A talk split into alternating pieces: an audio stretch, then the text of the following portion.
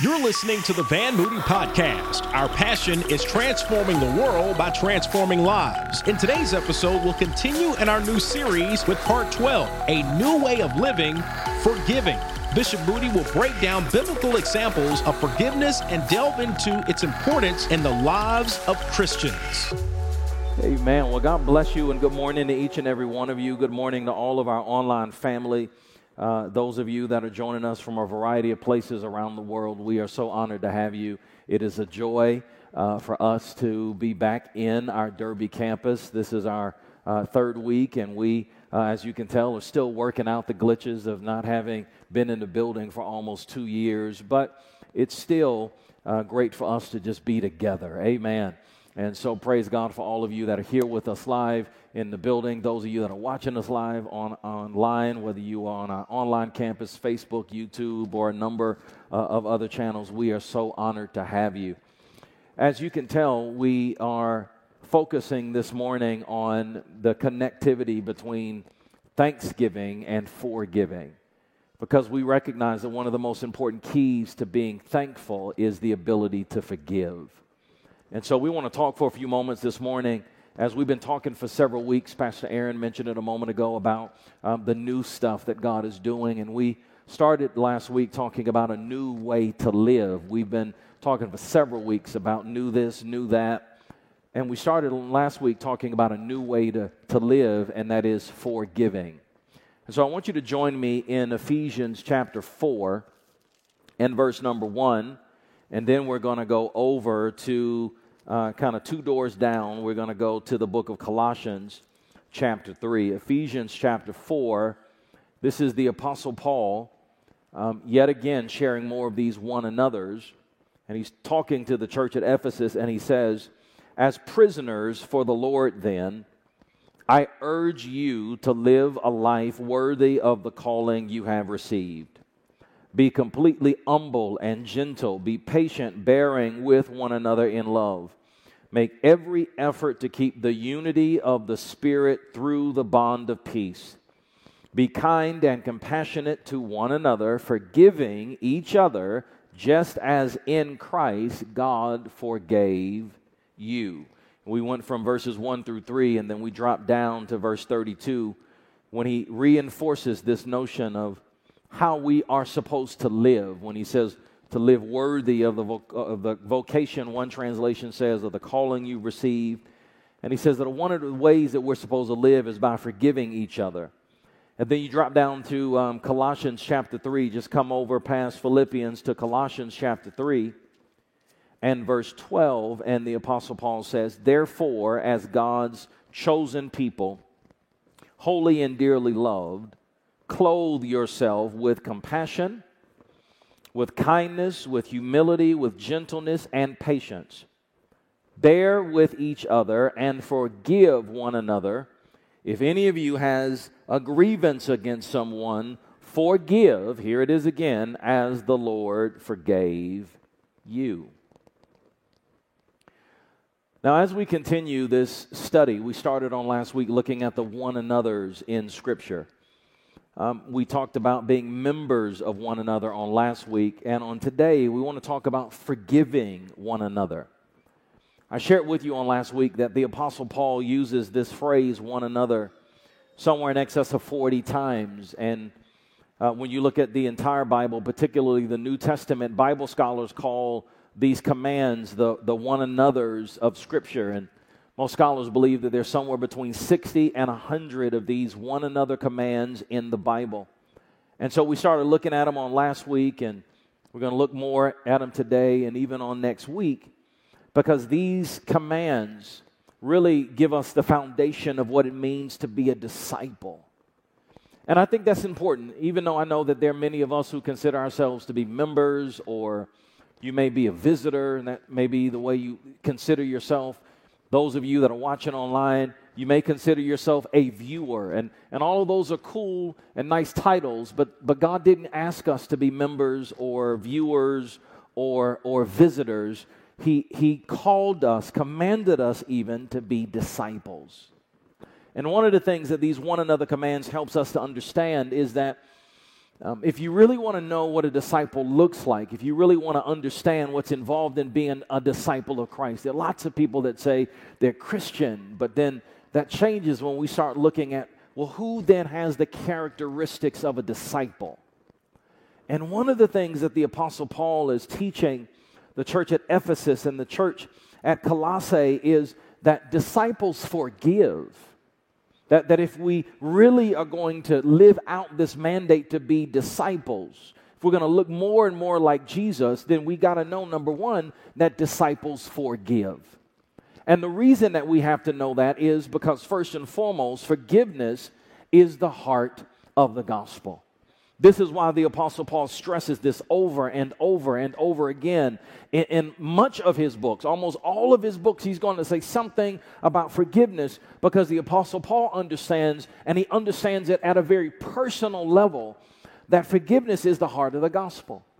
That when we talk about the gospel, when we sing about the gospel, when we shout about the gospel, when we say, God, I thank you for the gospel, what we often miss is that forgiveness is the heart of the gospel often explain it this way if you cut the gospel anywhere, it bleeds forgiveness because forgiveness of sins is the whole reason why Jesus came to earth, gave up his life, and rose on the third day. And this is what we recognize when we go back to the beginning. We recognize that in the beginning, God created uh, heaven and earth. He created a perfect environment. He created Adam and Eve, and He put Adam and Eve in this perfect environment. And the whole thing about this perfect environment was that God only had one rule. And the one rule for Adam and Eve was trust me in everything. Trust me. That's all you got to do. Trust me. Nothing more, nothing less, and everything will be perfect. That's a part of the reason why God even says you can eat from any tree in the garden except the, the tree of the knowledge of good and evil, because that, that ban from the tree of the knowledge of good and evil was a trust test. It was, can you trust me with this? God had one rule trust me. But many of us know the story. They blew it. Adam and Eve were tempted by the enemy. They, they ate from that tree. They disobeyed God. They didn't trust Him in that. And sin entered the world. And as sin entered the world, it meant that sin became my inheritance and your inheritance. This is why the Bible says that we were born in sin and shapen in iniquity because what Adam and Eve did, they, they sinned and they passed that debt on to every human being. But even in that, God refused to give up on mankind in his rich compassion, in, in, his, in his willingness to never give up on us, God sent his son Jesus to pay our debt. God created a perfect environment in the beginning and sin messed it up. So the only way to restore us to perfection is that perfection was needed.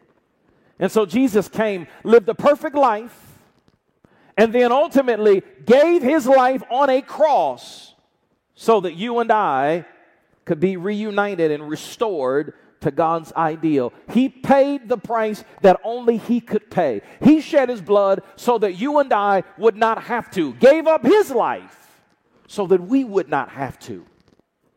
But the whole reason that Jesus came was for the forgiveness of sins. And after even His resurrection, in Luke 24, as Jesus is teaching the disciples about about the whole plan of God and even what their role is going to be in helping to spread the gospel. He says it in Luke 24 and verse 46. It says this it says, He told them, This is what was written that the Messiah will suffer and rise from the dead on the third day, and repentance for the forgiveness of sins will be preached in his name to all nations beginning at Jerusalem. Now, let me pause here to point out that he doesn't stop with the story of just his death and his resurrection. That's where we shout. But we shout and miss what he says that he was going to die and be resurrected. Why? For the forgiveness of sins. And he says to the disciples, Y'all are witnesses of these things, and I'm going to send you what my father promised, but stay in the city until you've been clothed with power on high. He says, You guys have seen it, you've witnessed it. You've experienced this. And so I need you to then go and share this gospel with everybody else. This is why when Peter preaches on the day of Pentecost. He stands up, and the Bible says he preaches, and, and people are, are cut to their heart, and thousands are added to the church on that day. And after his sermon, the crowd realizes that it's their sin that is separating them from God. And they ask the question they say, okay, what, what are we supposed to do about this? And then Peter replies in Acts chapter 2, and he says, Repent, be baptized, every one of you, in the name of Jesus Christ. Why? For the forgiveness of your sins. And you will receive the gift of the Holy Spirit. I don't think you got it yet, so let me show you a little bit more. Later on in the book of Acts, in Acts chapter 5, the disciples are arrested because the Pharisees are jealous. They put them in prison, but an angel of the Lord opens the doors in the middle of the night and tells them to go stand in the temple courts and preach the gospel. The gospel. Say, preach the gospel. So then Peter, Acts 5 and verse 30, he stands to preach the gospel. What does he say? The God of our ancestors raised Jesus from the dead, whom you killed by hanging him on a cross. God exalted him to his own right hand as prince and savior that he might bring Israel to repentance and what? Forgive their sins. There it is again. Later on, when the gospel begins to spread to the Gentiles. And back then, uh, Jews didn't fellowship and hang out with Gentiles. And so when, when, when God tells Peter to go to Cornelius' house, Peter doesn't want to go, and God has to appear to Peter in a vision and sends him to Cornelius' house, and he preaches the gospel at Cornelius' house. And, it says in Acts 10 and verse 42, it says, He commanded us to preach to the people and to testify that He is the one whom God appointed as judge of the living and the dead. And all the prophets testify about Him that everyone who believes in Him receives what? Forgiveness of sins through His name. And while Peter was still speaking these words, the Holy Spirit came on all who heard the message, and the circumcised believers who had come with Peter were astonished that the gift of the Holy Spirit had been poured out even on Gentiles. And this is not just Peter and Jesus, you see it all through the Gospels. When Paul and Barnabas one day on a, on a missionary trip, and Paul is preaching, and, and he's preaching, and he's preaching the gospel in Acts 13 and verse 38. He says it again. Therefore, my friends, I want you to know that through Jesus is what? The forgiveness of sins.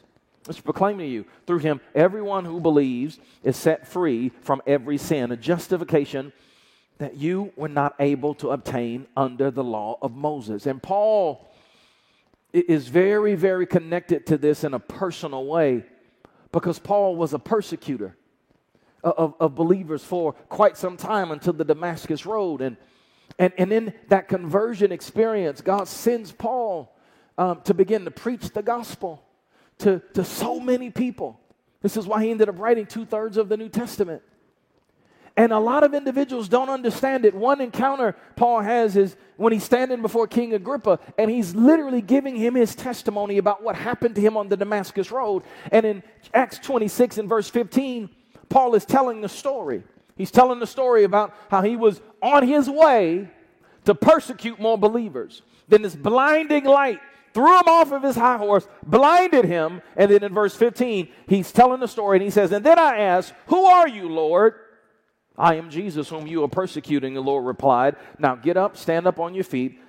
I have appeared to you to appoint you as a servant and as a witness of what you've seen and will see of me. I will rescue you from your own people and from the Gentiles, and I'm sending you to them to open their eyes and to turn them from darkness to light and from the power of Satan to God. Why? So that they may receive what?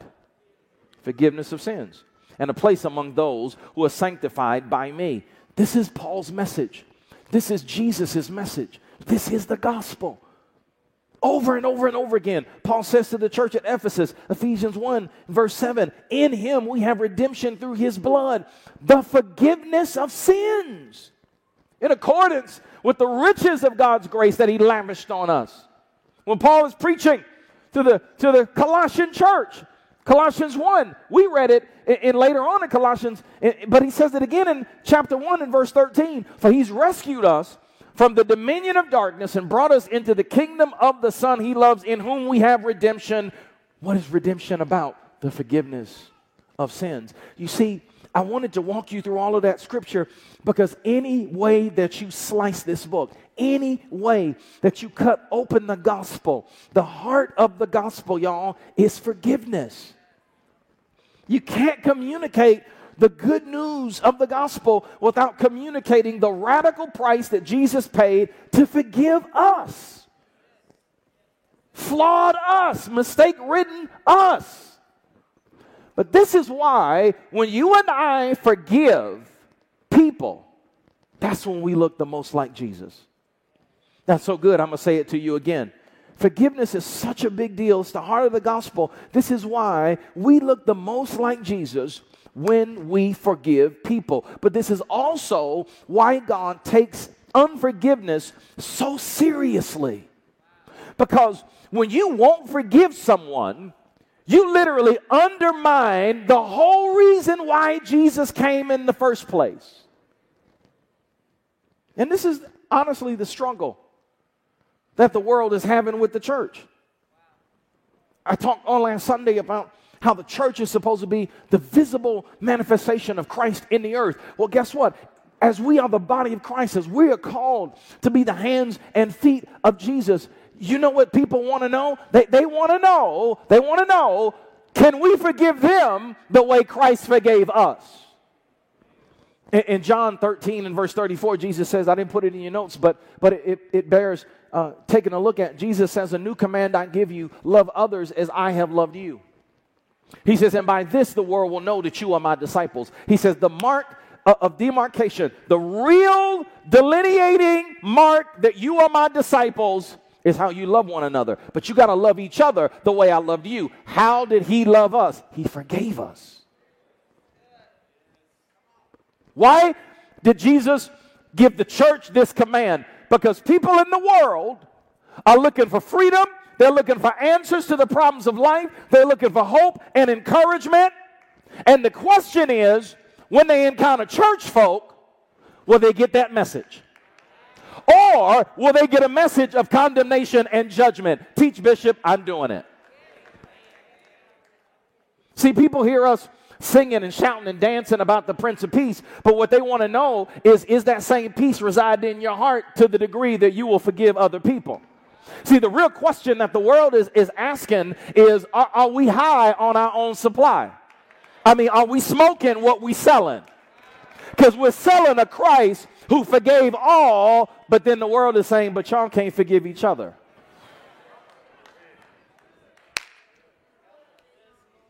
The whole point of the gospel is that the blood of Jesus was shed to cover all of our sins past, present, and future. Watch this and the sins that people will commit against us.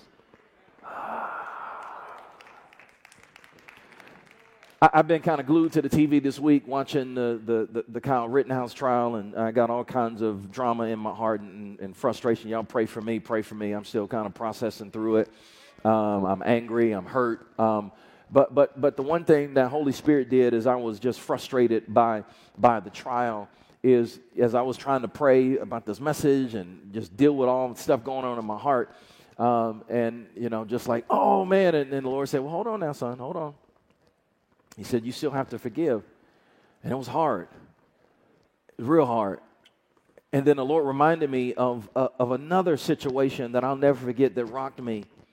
And it was in uh, 2006. There was a man by the name of Charles Roberts. Charles Carl Roberts, I think, was his real name. But in Lancaster, Pennsylvania, on March 2nd of 2006, um, in the morning, he pulled up to a Christian school and he took a class hostage. He took a class hostage, and then, you know, the negotiators came on the scene, and ultimately he released the majority of the class, but he kept 10 girls that he then killed, and he turned the gun on himself and killed himself. And the age of these girls were between the age of 6 to 13 years old. And very much like the Kyle Rittenhouse trial, I mean, I mean, it just sent shockwaves all around the country.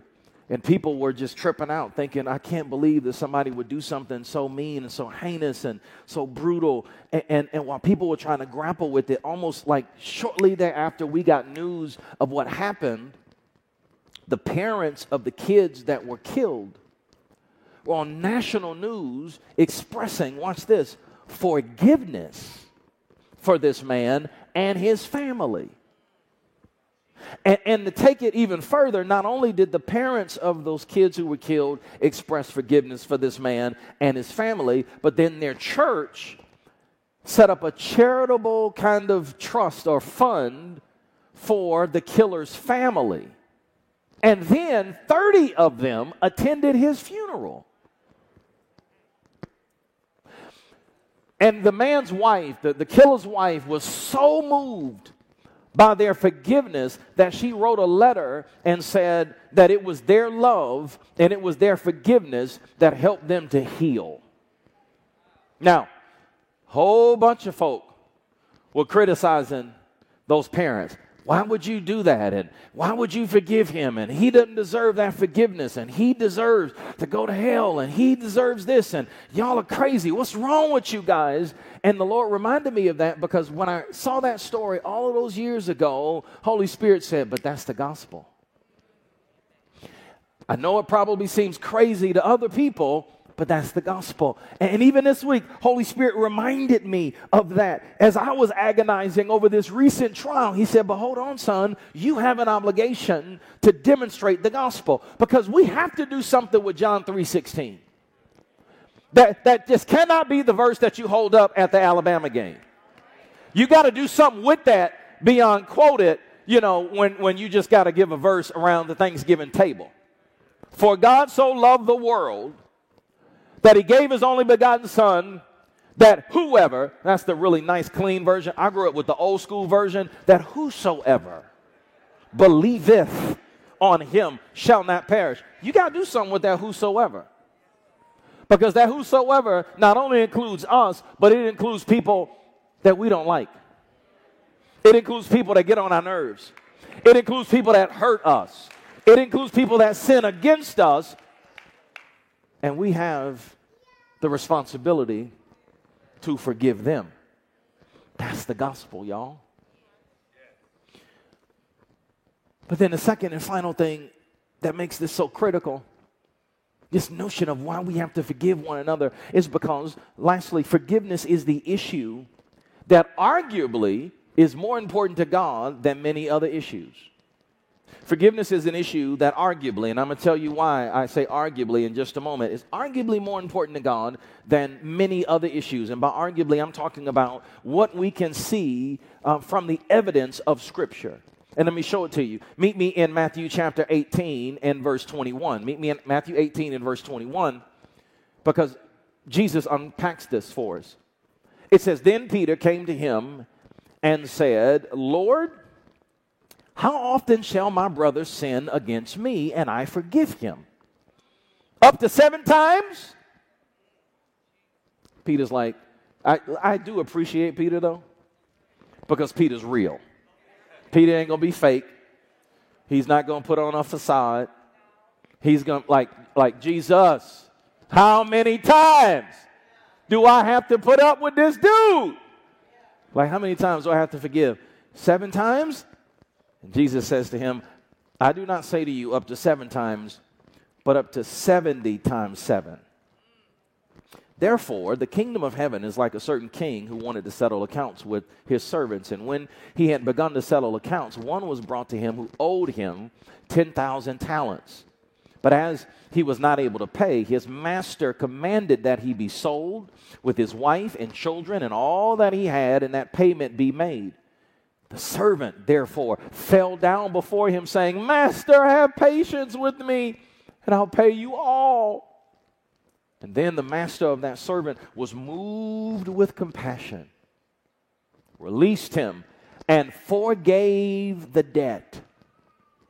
But that servant went out and found one of his fellow servants who owed him a hundred denarii, and he laid hands on him. I do wonder, parenthetically, if that's where that phrase comes from. But I'm gonna lay hands on you. You know what I mean? Because it says he laid hands on him and took him by the throat, saying, Pay me what you owe. So his fellow servant fell down at his feet and begged him, saying, Have patience with me, and I will pay you all. And he would not, but went and threw him into prison till he should pay the debt. So when his fellow servants saw what had been done, they were very grieved and came and told their master all that had been done. And then his master, after he had called them, said, You wicked servant. Some translations say, You wicked, lazy servant. I forgave you all of the debt because you begged me. Should you not have also have had compassion on your fellow servant, just as I had pity on you? And his master was angry and delivered him to the torturers until he should pay all that was due him. But here's the kick. Here, here's the drop the mic phrase. Jesus then concludes this by saying, So my heavenly Father also will do to each of you if from your heart you do not forgive your brother his trespasses. This, this, is, this, is, this is a hard one. Peter, real Peter, begins by asking Jesus, Lord, how many times? I mean, come on.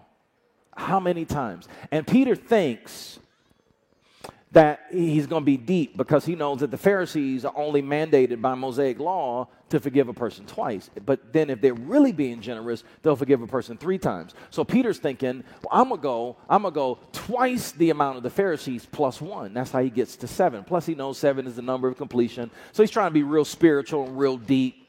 And he's like, hey, Jesus, right? Seven times. That's it, right? And Jesus says, no, no. 70 times seven. That's 490 times. Translation, you got to keep forgiving. There should be no limit on how many times you forgive. And for those of you that are really technical, that actually breaks down to like once every three minutes. That's about the pace you need sometimes, depending on where you're going once every three minutes. But then Jesus puts a fine point on this and he teaches a parable to drive home this point. He says, The kingdom of heaven is like. And whenever you see that phrase in the Gospels, uh, you got to perk up and pay attention because he's showing us how God operates. He says, The kingdom of heaven is like, and he tells this parable. And what we must know is that the wealthy ruler, the master, is God in this parable. And, and the servants, that's us.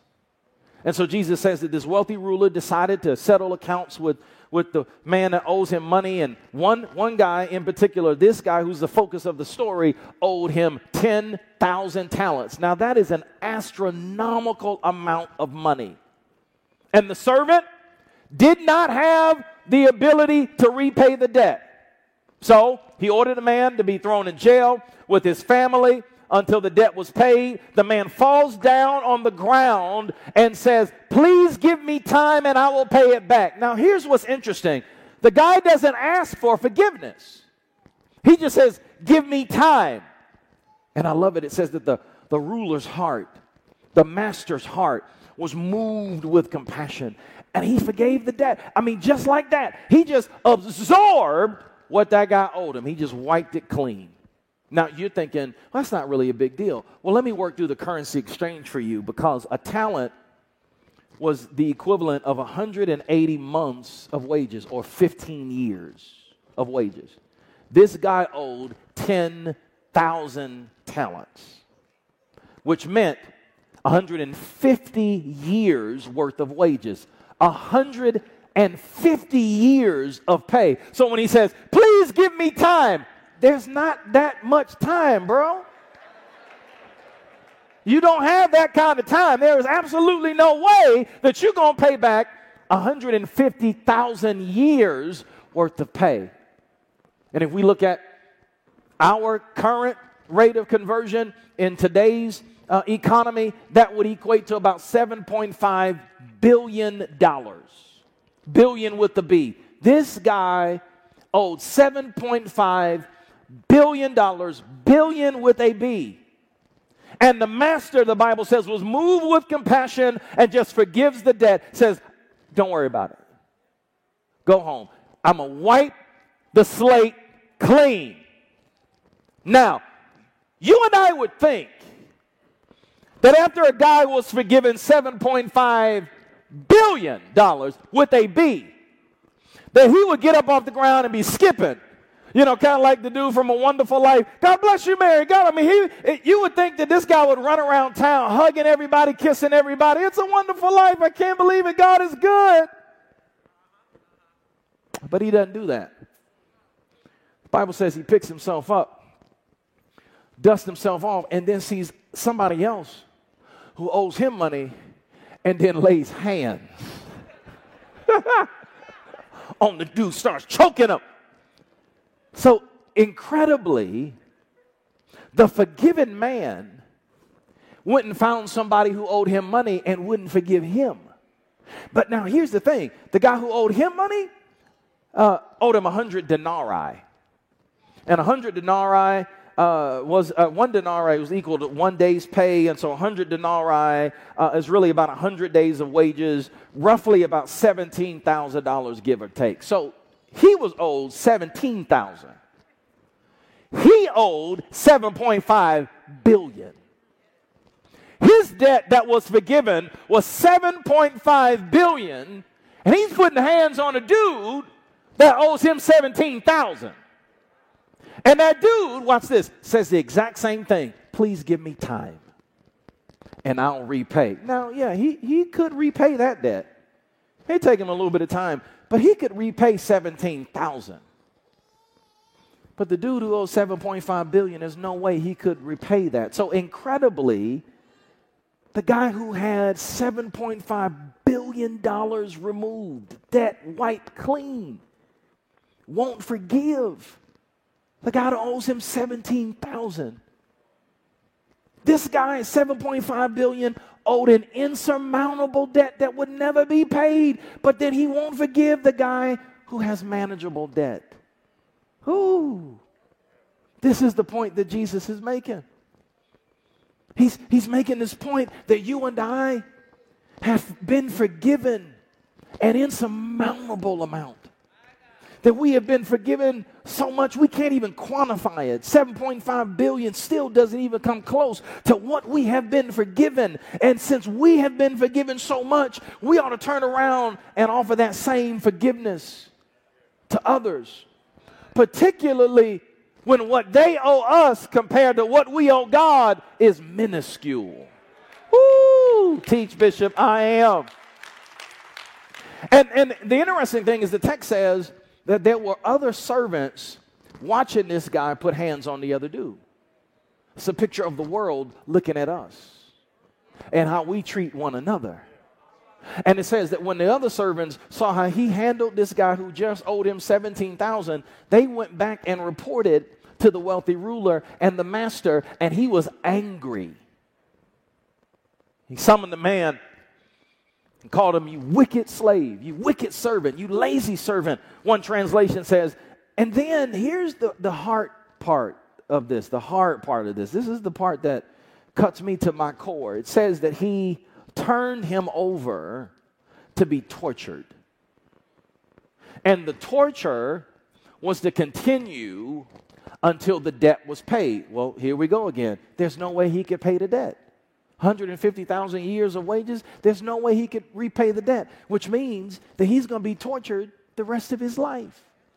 And here's the drop the mic part because Jesus comes back and says, and after finishing this whole parable, he makes this drop the mic shocking statement in verse 35. He says, So shall my heavenly Father also do to you if, if each of you does not forgive his brother from your heart. Oh. Jesus is saying, y'all, God is so serious about people forgiving each other that He will allow us to be tormented and tortured when we refuse to forgive. Now, let me clarify and tell you what Jesus is not saying. He is not saying that God the Father tortures us. Because remember, the master, the wealthy ruler, he didn't torture this guy. It says that he turned him over to the torturers. He just took his hands off of him and allowed the torturers to torture this guy for the rest of his life. Jesus is not saying that God will torture us, he's saying that God will simply withhold his protection that, that, that, in other words, God will simply remove his covering. It's kind of like when, when uh, the, the devil and God are having a conversation about Job. And Satan says, I can't get to him because you got this hedge. But if you will remove the hedge, I can put some hands on him. He literally means that God will just simply remove the hedge. God will simply withhold his hands from us and, and allow the enemy, give the enemy and his henchmen the legal authority to do the torture and the tormenting. And this is the way that so many people are living their lives. Tormented people tear up marriages. Tormented people tear up organizations. Tormented people tear up churches. Tormented people tear up relationships. And they're tormented, they're tortured because they're holding on to stuff that other people did to them or things that happened to them. And they're tortured and tormented because they have never forgiven. And I've seen it over and over and over again. And we can dress it up and put all kind of spiritual language on it. But when you remove all of that, what God sees is that at the core, you're being tortured because you haven't forgiven. And after everything that God has done to forgive you, He's saying, How dare you? You. Toe up from the floor up. You. How dare you not forgive them? And you must understand that this torment, this torture, is not God's will for your life. It's not. God wants you to be free. Galatians 5 and 1 says, Whom the sons, uh, God, it is, it is, well, let me get it right. It is for freedom that Christ set us free. Thank you, Holy Spirit. That's Galatians 5 and 1. That the whole point of this is that God wants us to be free. But I've learned, and Jesus points this out, that sometimes what God will do is in Him taking His hands off of us and allowing the torture and the torment to happen, it is a reminder or a sign that something is wrong that we have to address. God says, as long as you won't forgive that torture, that torment, emotionally, physically, that, that torture, that, that mental torture, that mental anguish is just going to be a reminder that something's wrong. And that you've got to let go of all of those things. You've got to learn to forgive. See, one of the reasons that unforgiveness is so offensive to God one of the reasons that this is such a big problem for God is because God is satisfied with the sacrifice of Jesus for our forgiveness. When God looks at us, He doesn't see us in our mess, He sees that we are covered by the blood. He sees that we are forgiven.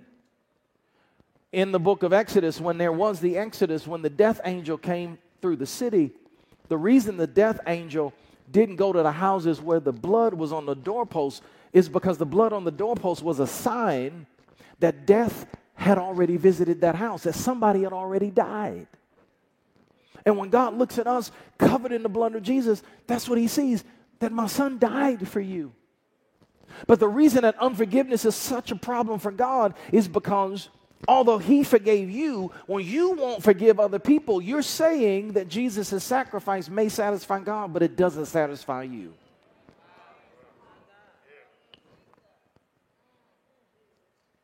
The Father is satisfied with Jesus' payment for sin.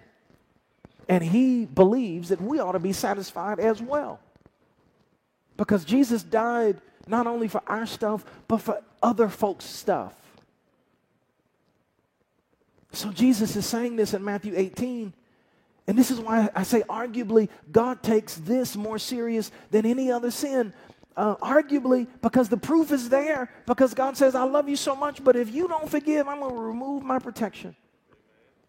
And just let you be tortured as a sign to remind you that you got to forgive. Why? Because when we won't forgive, we're devaluing God's forgiveness of us. When we won't forgive, it literally reveals that our heart is not grateful, that our heart's not thankful. Uh, we had glitches with the video, but, but I'm thankful for my bride. I'm thankful for my family. I'm, I'm thankful for a lot of things as we move into Thanksgiving. But what I'm most thankful for is that He forgave me that, that, he, that he forgave me. So you can't say this if you're not in touch with how wretched and toe up you are. I am thankful that he loved me in spite of me. God is saying that when we won't forgive others, we're saying that that sacrifice is not enough. Would you hand me that water bottle right there? I, I left it on my seat. I'm going to close with this illustration. And this illustration, thank you, my brother, was done by a, a professor, a psychologist, many, many years ago. Um, and I want to do it for you because I think it's one of the greatest ways that I can illustrate why we have to forgive.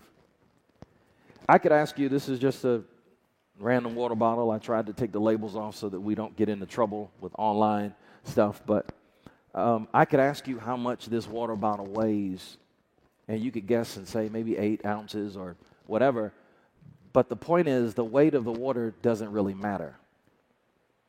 If I hold this water bottle for a couple of minutes, it's not a problem.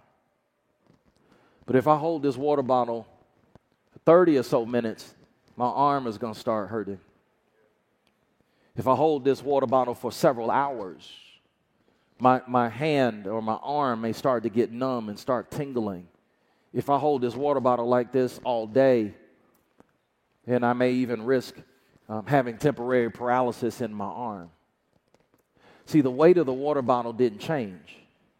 What determines the extent of pain is how long I hold on to it.